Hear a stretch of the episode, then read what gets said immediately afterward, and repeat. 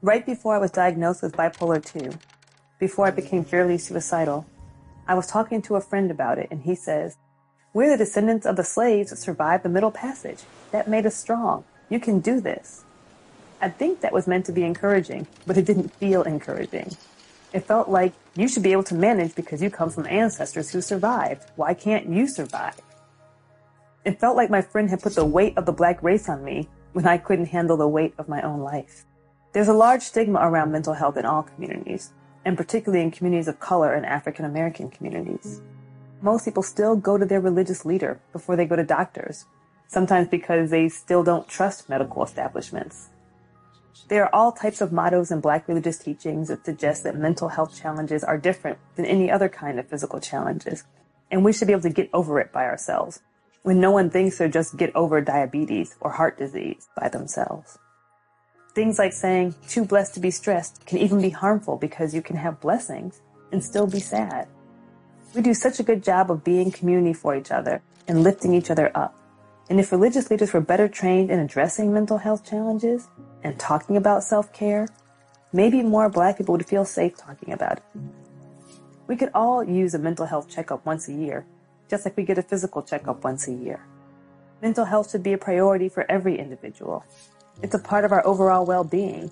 And if we don't put our health first, no one else will.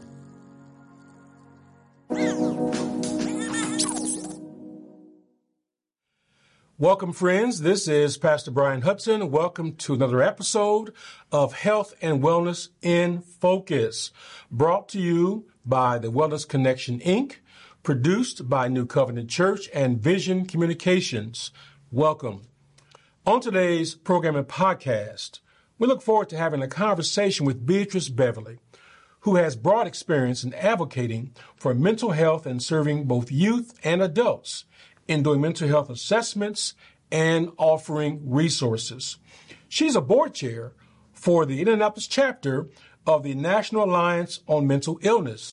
Also in this program and podcast, Minister Corey is going to talk to you and teach us and help us understand black men's mental health. And then finally, at the end of the program, you'll see a video that was produced by Vision Communications and New Covenant Church. It's a video entitled, Why is There Stigma About Mental Health? A very powerful video. If you're listening on podcasts, jump over to the YouTube channel so you can watch the video as well. It has uh, some information about brain development and how it's important to expose children early on to positive and wholesome experiences so their brain can develop properly. We'd like to ask my co-host, Minister Corey Jones, to talk to you about the mission and work of the Wellness Connection. Hello. Thanks for watching. Thanks for tuning in. The wellnessconnectionindy.org, that's the website. The foundational text, foundational scripture that uh, is true to our heart, that we hold firmly, is in John 10 and 10. It reads, I have come that they may have life and that they may have it more abundantly. So here at the Wellness Connection Indy.org, the mission, community wellness, uh, we want this to be considered a spiritual and public health issue, not just a social issue or concerns. So the Wellness Connection is a group of ministers, pastors, clergy, specifically pastors. Um, I'm actually the only person on uh, involved with the Wellness Connection that's not a pastor. Um, there's an organization of pastors and health uh, leaders, people who can offer services uh, to people who are marginalized, who do not have adequate um, health and wellness initiatives that they can take advantage of. So the wellness of our community, it, affects not just our members, but those that live and surround our churches. So the, the, the vision for the wellness connection is a more empowered and a more healthy community. Uh, we're taking a spirit, mind, and body approach to address health disparities amongst our congregants and amongst the community. So we will be working hand in hand, co laboring not only with God, but also with local organizations and hospitals uh, to provide health and wellness education. Right, that's that's very important. We need education. Um, we are built off the principles of education advocacy. Right, so uh, we're going to be providing peer support training we sharing is caring, right? We want to bring in professionals to share what it is that they know so we can have a healthier community. Uh, we're going to have health awareness events. We've, we've done a ton of events during the pandemic, after the pandemic, and uh, we're going to continue to do events and initiatives to just highlight disparities and see how we can address them so we can all become even more healthier. Also, we're going to have health navigators programs to support you physically, mentally, and behaviorally. So we're going to, if you are someone who offers some service that people can benefit, please get in contact with us. But if you are someone who could benefit from services, we're going to make sure that these services are available to you. Every pastor that is a part of the Wellness Connection currently uh, is hosting a hub the the church will be a health hub where people can come and receive this training, receive information, uh, receive uh, treatment, all types of things. So thank you for joining us and thank you for joining the connection. This is the Health and Wellness in Focus program and podcast, and we're an extension of the Wellness Connection Incorporated.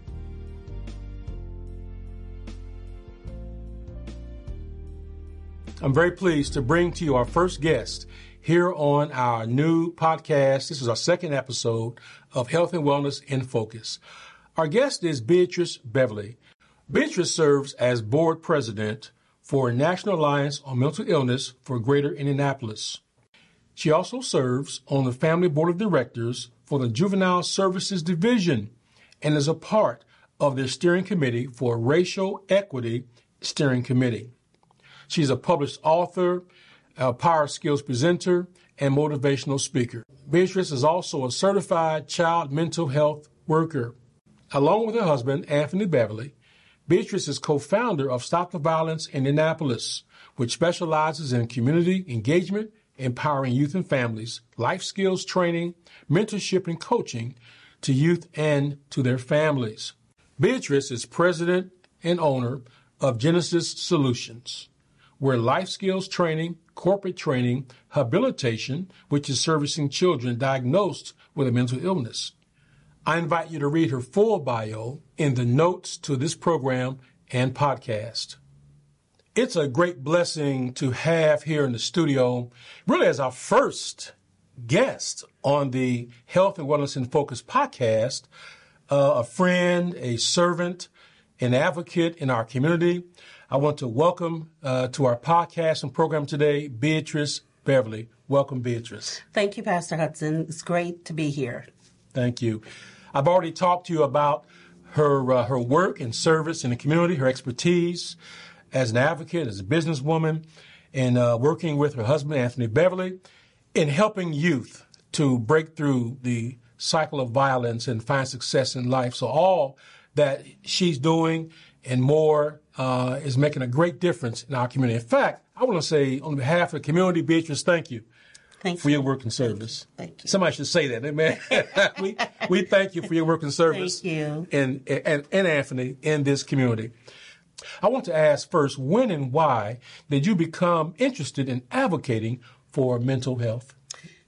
When I think about becoming interested, I don't think I was ever interested in it. I think it began out of necessity. It began out of necessity because our son had was going through some symptoms that we had never seen before or even understood.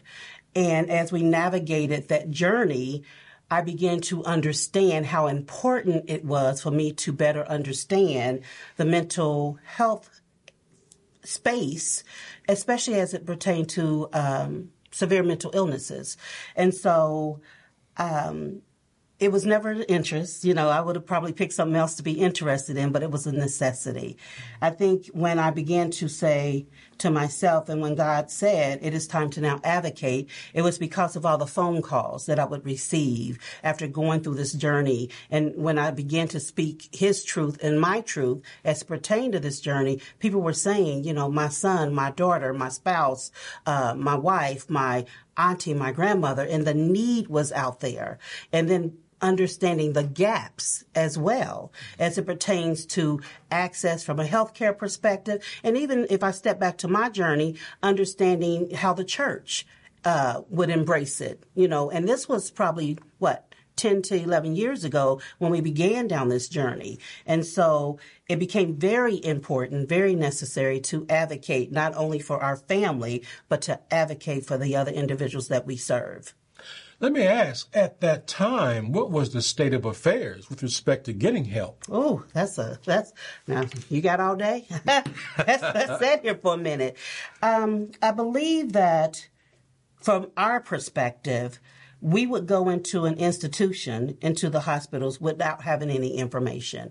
And so we're thinking that they will give us the answers that we need and help educate us along this journey. And that's not what it is. And that's not what it was because when our son was diagnosed, he was later in age. So he was considered grown. And so at that point, they wouldn't give you information. And so just understanding where to go without, I mean, and even the part that I have to really be transparent transparent about it is the shame that came with it. You know, the stigma. What are people going to think as we navigate this journey? Mm-hmm. So it wasn't just the access from a clinical perspective. It was access and acceptance from a whole social perspective as well mm-hmm. that we had to consider.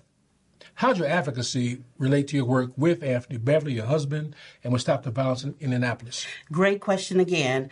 Um, we have been doing Stop the Violence in Indianapolis for years, for 14 or more years. And what we was finding in the beginning, before we became more um, educated on mental health and mental illness and mental wealth, was that wait a minute, a lot of our kids are getting uh, suspended or expelled based on behaviors, right? And so we were like, wait a minute, something's not adding up here. And so when we be, when we begin to better understand what type of information needs to go into 504 and also IEPs, we are better able to serve the child and the families and help them understand what their rights are when their child comes to school. What is an IMP, an IEP? What is that? An IEP is a um, plan that is put in place for a, ch- for a child who needs some accommodations mm-hmm. as pertains to school.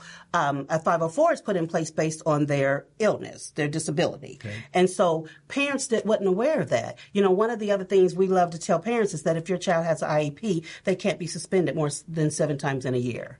And so that's information and helping parents understand and caregivers, excuse me, understand their rights and how to navigate their child's education system mm-hmm. while they're in school.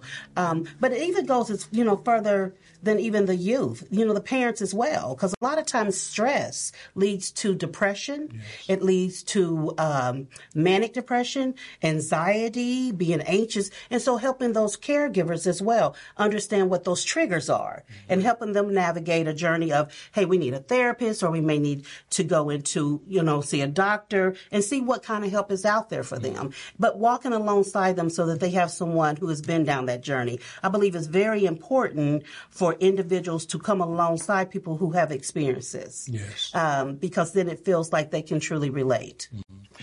Is it fair to say then that many children are misunderstood and and they're receiving uh, feedback or they're being treated as people who are just acting up for acting up's sake without really looking at mental illness, stress, is that the problem today? Well, I'm not going to answer that because I'm not a doctor. Mm-hmm. so I'm not going to sit here and, and pretend like I can actually, you know, answer that sure. question. But what I will say is that children act out when they don't have the skills or the words to articulate what is happening. Mm-hmm. And as adults, we need to be able to read those nonverbals, look at those trends or that, that, that, uh, what's the word I'm looking for?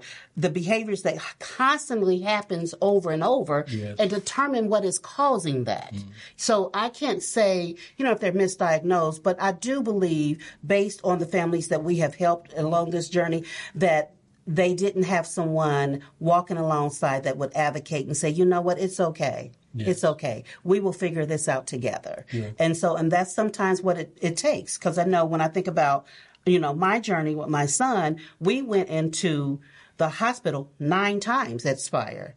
The first time he walked in, he said, mm-hmm. okay, he walked out.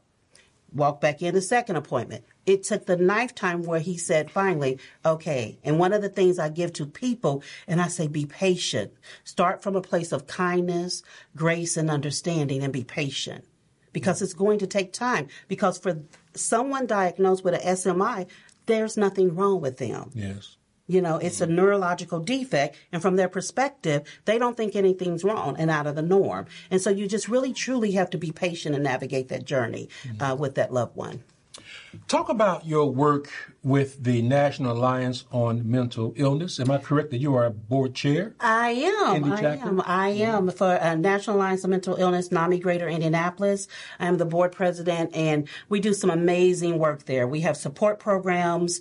We have programs. I'm sorry. We have support groups, and then we have programs as well. Mm-hmm. What we were able to do um, with um, a huge shout out to the Indianapolis Colts was go out and reach community, community, a community that was um, uh, marginalized as it pertained to mental health programs and access.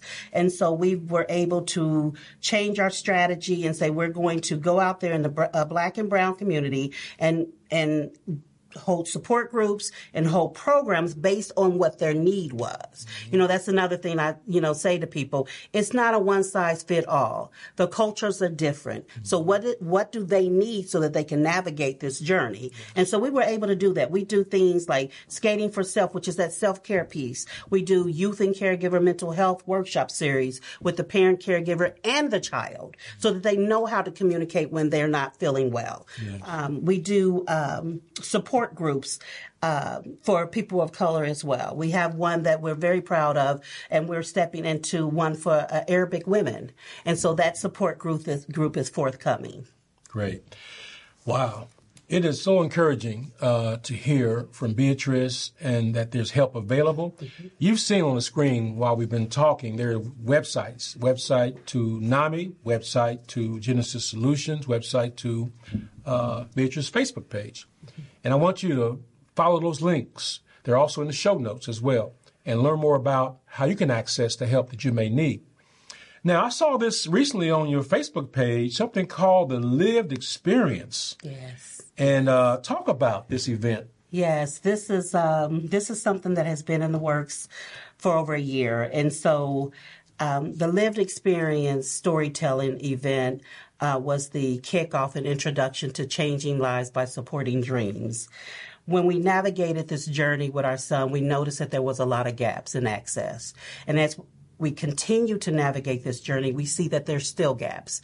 And so the Changing Lives by Supporting Dreams Foundation was created uh, by me to say that we will be able to do, do direct support to individuals that are diagnosed or undiagnosed with a mental illness that may be going through hardship. And so if there's a therapist that they need and they can't have access because Medicaid won't take pay for it or they are going out of their network, we will be able to uh, support that individual.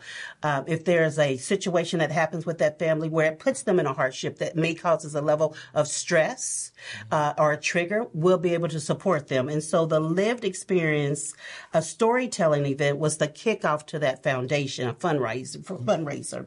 And so um, when I was thinking through what I wanted it to be like, I wanted people to experience what it is like to have schizophrenia. Um, and that is what our son is diagnosed with. That is what my son is diagnosed with. He has schizophrenia. And so what I did was ensure that when they came in, we touched all five senses. And so there was an auditory that played for six minutes of the voices. And so it started off real low and then it got louder. And people were like, what is that? And you know, when I began to speak, I said, you had six minutes of that. Imagine having 10 years of that. And that was that powerful piece. We had um, the smell. So we had lavender and vanilla because we wanted to make sure that you understand that some of those smells is a trigger can be calming for individuals. I apologize, not triggered, uh, but calming for individuals. The taste, we had a signature drink that touched the taste. The sight was the pictures and the facial expressions, and the touch was the uh, the um, brain stress ball. So again, I wanted people to understand that the experience with someone that is diagnosed with a severe mental illness, it's different. And so we were able to do that. Um, I told the story of our journey, and then we had a panel discussion that consisted of three other, other individuals that shared their journey and a therapist. One of the young men, um, uh, Robert Webster. We had a, a youth uh, first graduating class from KIPP Legacy High School, Alan Wright. Um, he shared his experience, and then we had a young lady from Bosnia who was a survivor of the Bosnia War, and she told her experience. So it was very empower. It was very powerful, and then we took questions based on the audience and on the panel from the panel. Mm. Yes. That is so significant because you know out of sight, out of mind is a problem where yes. we we think we know something. Mm-hmm.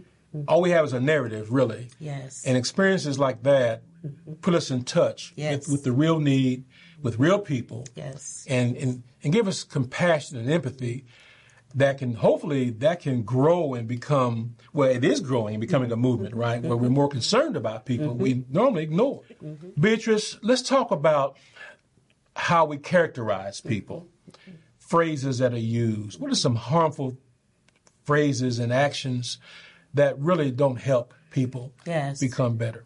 Yes. You know, um, that's part of the problem. When we think about stigma and removing what we are used to be accustomed to, you know, when we use words like oh, they have issues, you know, but we don't describe someone with breast cancer having an issue. Mm-hmm. We say they have breast cancer.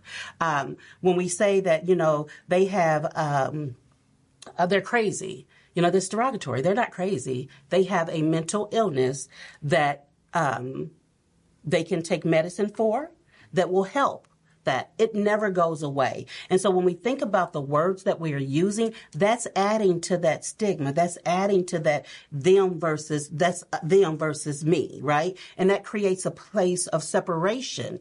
Even though we've made all this progress, we still have a long way to go. We have a long way to go. Uh, you know, I tell people my son has a diagnosis and his symptoms may be triggered depending on what is happening. So he is not his diagnosis. He has a diagnosis, but he has symptoms. Yes. That may be triggered based on being on his meds or being off his meds. You know, but we need to really be conscious about the words that we are using because if we don't and we are describing, especially when you think about youth, mm-hmm they are already up under this place, this lens of wanting to always fit in. And so if you have a young person that is struggling and they're isolated and they're in their room, they're not going to share that because they're going to think, wait, that's just me. That's, that's not what my friends are doing. Mm-hmm. And so we just really need to be selective about the words that we're saying or even using when we're describing someone else because our children hear everything. Mm-hmm. And even from an adult perspective as well. This is so informative, so helpful. Uh, again, there are web links there on the screen. I want you to follow the link to NAMI, uh, which is the National Alliance on Mental Illness. I want you to follow um, also the link to Beatrice's um, organization, Genesis Solutions, and also to her Facebook page. In other words, keep up with, if you can, keep up with Beverly if you can. all right. Thank you so much for this conversation. We're, we're just touching the edges of all these concerns, and I appreciate having someone like Beatrice Beverly uh, in our corner advocating uh, on behalf of those who just need others to help, and we all need help at some level. Mm-hmm. Truth be told, we all need help. Mm-hmm. And I pray that as a result of this information you've received today, your heart will open up much larger not only to get help, but to offer help. Be supportive of people like Beatrice Beverly, organizations that are making a difference in our community. Beatrice, let me ask you finally, as we close out this program and podcast again, thank you for being with us today. Thank you. Thank you for your heart, for your work. Um, you want to share anything with our viewers and our listeners as we conclude this program and podcast? Leave you with two things. One, um, the lived experience event was just that. It was an event. So uh, we will be doing what we are terming as uh, lived experience pop pop-ups across the city of Indianapolis. And so we have uh, look for those dates on our Facebook page and on our um, website, and it will be different speakers who are stepping up to share their journey because we want to normalize their voice so that they're no longer transparent and they are being seen. And they're seen in a manner that says, you know what, they can be sustainable, they can sustain in life, and they can thrive as well. The other thing I would leave you with is know, again, and I said it early, you know, always extend grace and patience um, when you are navigating this journey with individuals uh, who are diagnosed with this um, this illness that a lot have not asked for, uh, but for whatever reason, you know, God said that they were strong enough to carry that that cross, and so that's what they're doing. So just be patient and start from a place of kindness and love. So thank you. All right. Thank you, Beatrice. And we look forward now to an upcoming talk from Minister Corey Jones Black Men and Mental Health.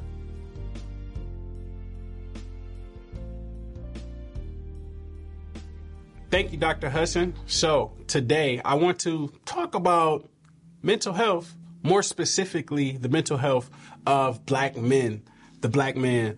I want to preference this conversation, this segment of the show, by offering some statistics, okay?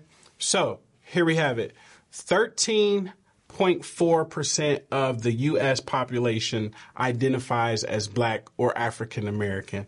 Okay, so of these, only 16% reported having a mental illness in the past year. That equals 7 million people. That is more people than the populations of large cities like Chicago, Houston, and Philadelphia combined. This is information from the census.gov. So here we have it 7 million people. It sounds like a lot of people, right? Um, it really does, but that is only 16% of people who identify as Black or African American. This statistic alone does not account for Black men only. Um, and we know that women outnumber men. Um, when we say mental illness or mental disorders, it may seem shameful, even humiliating, right? There is a difference between poor mental health and mental uh, illness or mental disorders. Let's be clear because when people hear mental disorders, mental challenges, mental health, uh, they they feel like there's something shameful about it. And I, I personally do not believe that there's anything shameful about it. Black people are strong people. Okay, think about this: black men can have a broken leg. A black man can have a broken leg, and someone will ask them, "Hey." How are you? And, and they'll say, I'm good. I mean, we can be in obvious distress and still try to suppress communicating how we really feel. There's nothing shameful about your personal lived experience. And I'm here. I want to tell everyone that's listening that we have to be honest with ourselves. What do I mean by that? We, we have to, uh, be able to acknowledge our emotions. Okay. Let's normalize and practice actually sharing how we feel is it possible to be good all the time? Okay, this is a way that we can try this. The next time that someone asks you, how are you today? Before the typical response of saying, I'm blessed and highly favored, which you are, open up and see where the conversation goes. You may be surprised at the ministry that such a moment can have. Personally, I think people have stigmatized mental health, specifically black men have stigmatized mental health uh, as either you're crazy or you're not. listen, mental health challenges include a lot more than uh, what uh, naturally comes to mind.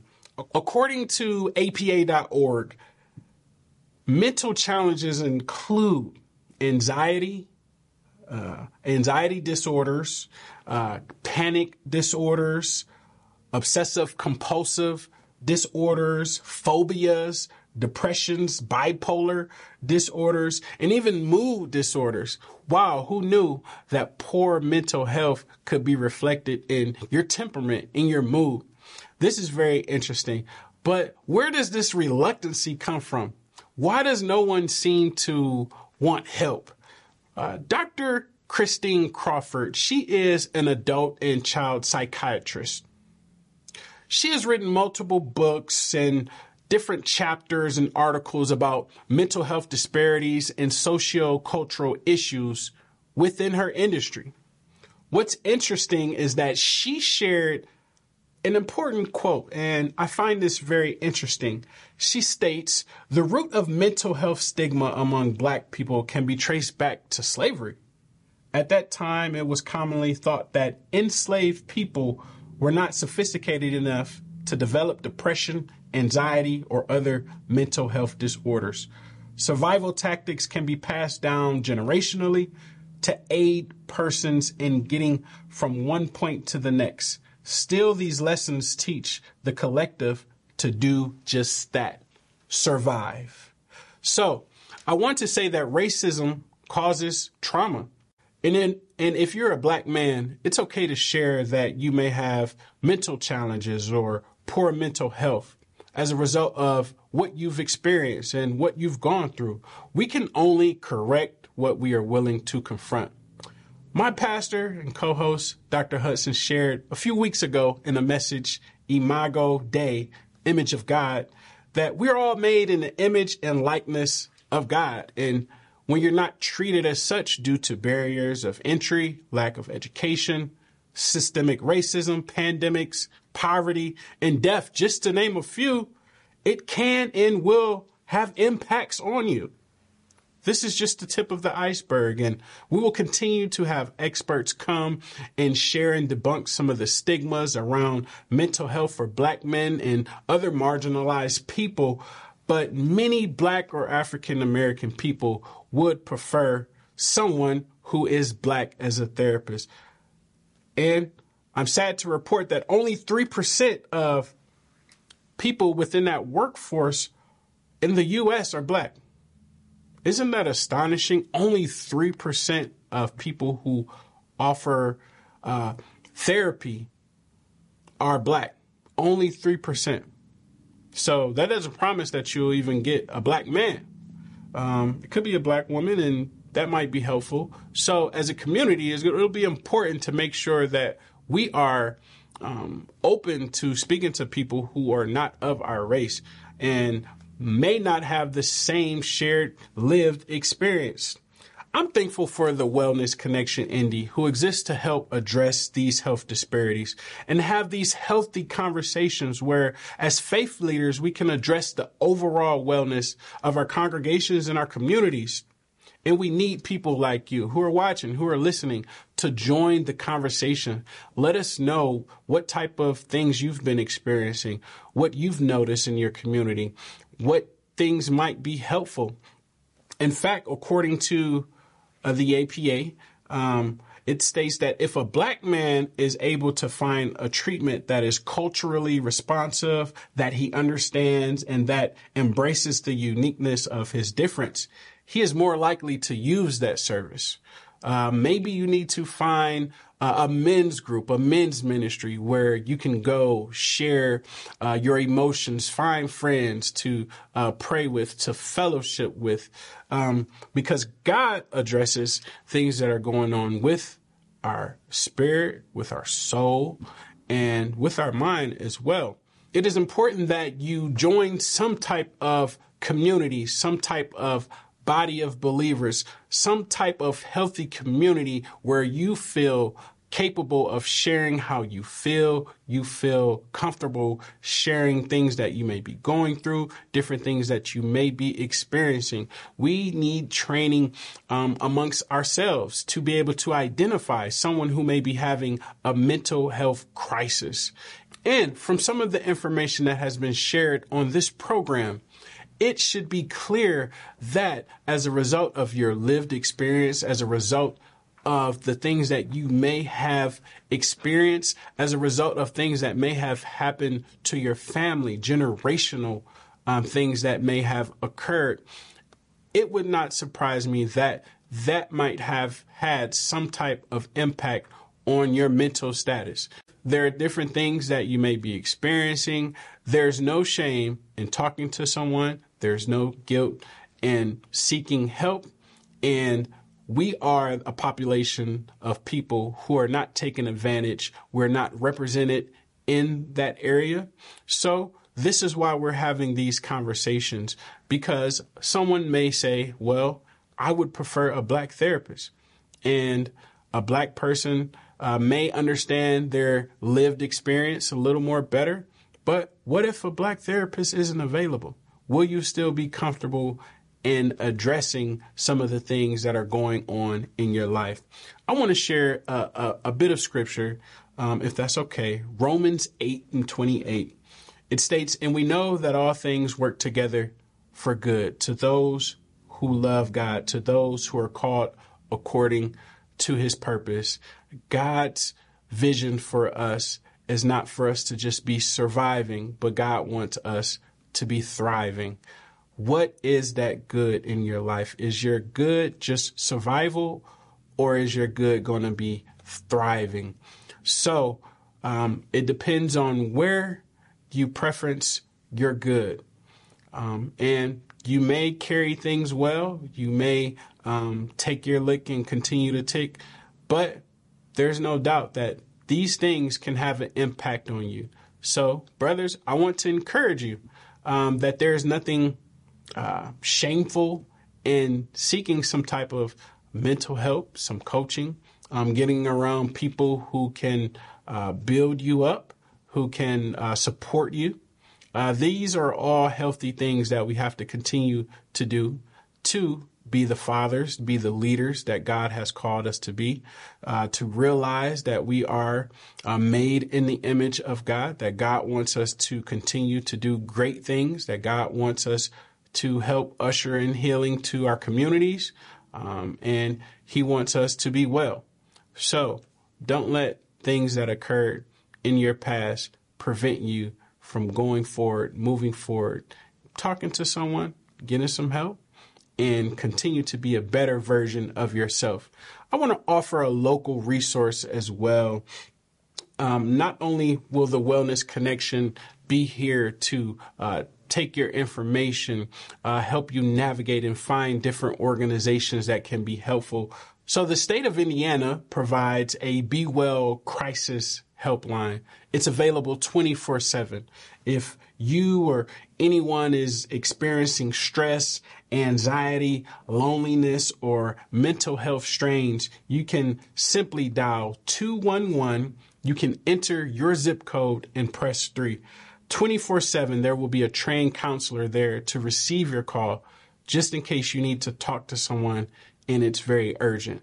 The Wellness Connection, we are um, here to not only hear your concerns, but to voice your concerns and to find resources for your concerns. So, men, it's time to be healthy. It's time to be whole for our families uh, so God can continue to use us and let's take your mental health serious because mental health matters. So I'm Minister Corey. Thank you for joining the conversation today. This is the Health and Wellness in Focus program and podcast.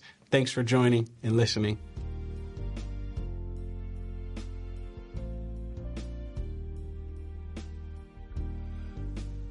Been a great program, Corey. What are your thoughts about our program today? Oh, yes, it's been very fruitful. Shout out to Sister Beverly. Wow, just tons of information. So edifying and refreshing. She's doing a great job. Yes, she is. Mm-hmm. Yes, she is. We're going to close out with a video that addresses why stigma is a barrier to mental health. And this video will talk about and show and demonstrate how brain development is a big part of a child's life and that the experiences we offer children lay a foundation uh, for a healthier life mentally. So watch the video here in a moment. And also I want to thank Corey for his outstanding teaching and talk about black men's mental health. So this program and podcast again is from the Wellness Connection, produced by New Covenant Church and Vision Communications. I trust you will share the link uh, to the YouTube channel and to the podcast. The podcast is on Spotify, it's on Apple Podcasts, it is on Audible and Podbean. So please subscribe to the podcast. So when a new uh, podcast goes out, you get notification. It'll come direct to your email and will notify you that a new episode of Health, Wellness, and Focus is now available. All right, so thanks again for being with us, and we look forward to our next episode of Health and Wellness in Focus. God bless. God bless you.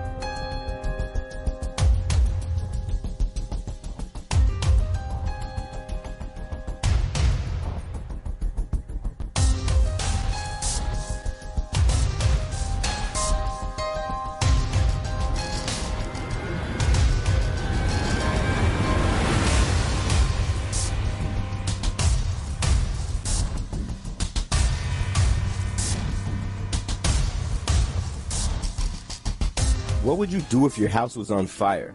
You'd probably call 911. But what if calling the fire department wasn't cool? What if calling for help wasn't safe? What if calling for help means that you'd get judged? For people with mental health challenges, that's exactly what it's like. And this is because of stigma. We end up having to have secret identities, keeping our pain to ourselves. For mental health, the ignorance is persistent. People used to think that if you had a mental health issue, you were possessed by demons or the devil. So if you were feeling sad and depressed, or experiencing mood swings, or feeling anxious, or having any other mental challenge, it was best to keep it to yourself under lock and key. Because if people found out, you could get shunned from society. How did we learn to treat each other so inhumanely? So, in order for anyone to be accepted by society, we all learned how to lie. To say, I'm fine. To put up a front. To pretend that we're good, even if we're not feeling good. But here's the good news we don't have to live like we're living in the past anymore. We've learned a lot about psychology, about how the mind works. And we know that there are many factors that can affect someone's mental health. Our mental health is impacted by our environment and by our life experiences. Genetic factors also play a role as well. I want us to be able to call for the help that we need so that we don't have to deal with our houses burning down alone. It's time to finally end the stigma because now we know better. And if you feel like your house is on fire, here are some things that you can do. Talk to somebody you trust. And if you're that lucky friend that someone is confiding in, be cool.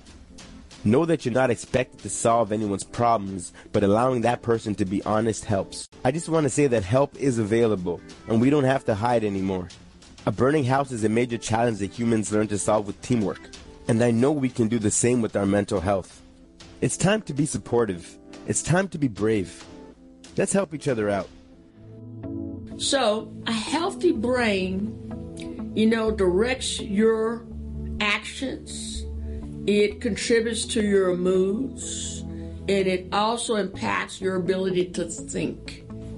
You know, when we have high blood pressure or we have angina, we use medications to lower our blood pressure. No one questions that whatsoever. It's not a problem.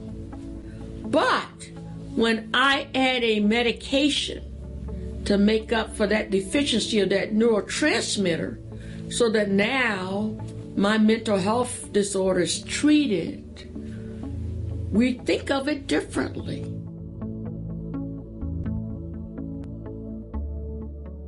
A child's experiences during the earliest years of life have a lasting impact on the architecture of the developing brain. Genes provide the basic blueprint, but experiences shape the process that determines whether a child's brain will provide a strong or weak foundation for all future learning, behavior, and health. During this important period of brain development, billions of brain cells called neurons send electrical signals to communicate with each other. These connections form circuits that become the basic foundation of brain architecture. Circuits and connections proliferate at a rapid pace and are reinforced through repeated use. Our experiences and environment dictate which circuits and connections get more use. Connections that are used more grow stronger and more permanent. Meanwhile, connections that are used less fade away through a normal process called pruning. Well-used circuits create lightning-fast pathways for neural signals to travel across regions of the brain. Simple circuits form first, providing a foundation for more complex circuits to build on later. Through this process, neurons form strong circuits and connections for emotions, motor skills, behavioral control, logic, language, and memory during the early critical period of development. With repeated use, these circuits become more efficient and connect to other areas of the brain more rapidly. While they originate in specific areas of the brain, the circuits are interconnected. You can't have one type of skill without the others to support it. Like building a house, everything is connected, and what comes first forms a foundation for all that comes later. It is important to separate mental health fact from fiction. Fiction. A mental illness means you're crazy. Fact. No, it means you have a mental disorder. Using cruel labels such as crazy or psycho only causes pain and discourages people from seeking help. Fiction. People with mental illness can pull themselves out of it. Fact. Mental illness is not caused by personal weakness, nor can it be cured by willpower. Proper treatment is needed. Fiction. People with a mental illness will always be ill. Fact. For some people, mental illness may be a lifelong condition like diabetes. But as with diabetes, proper treatment enables many people with mental illness to live productive lives.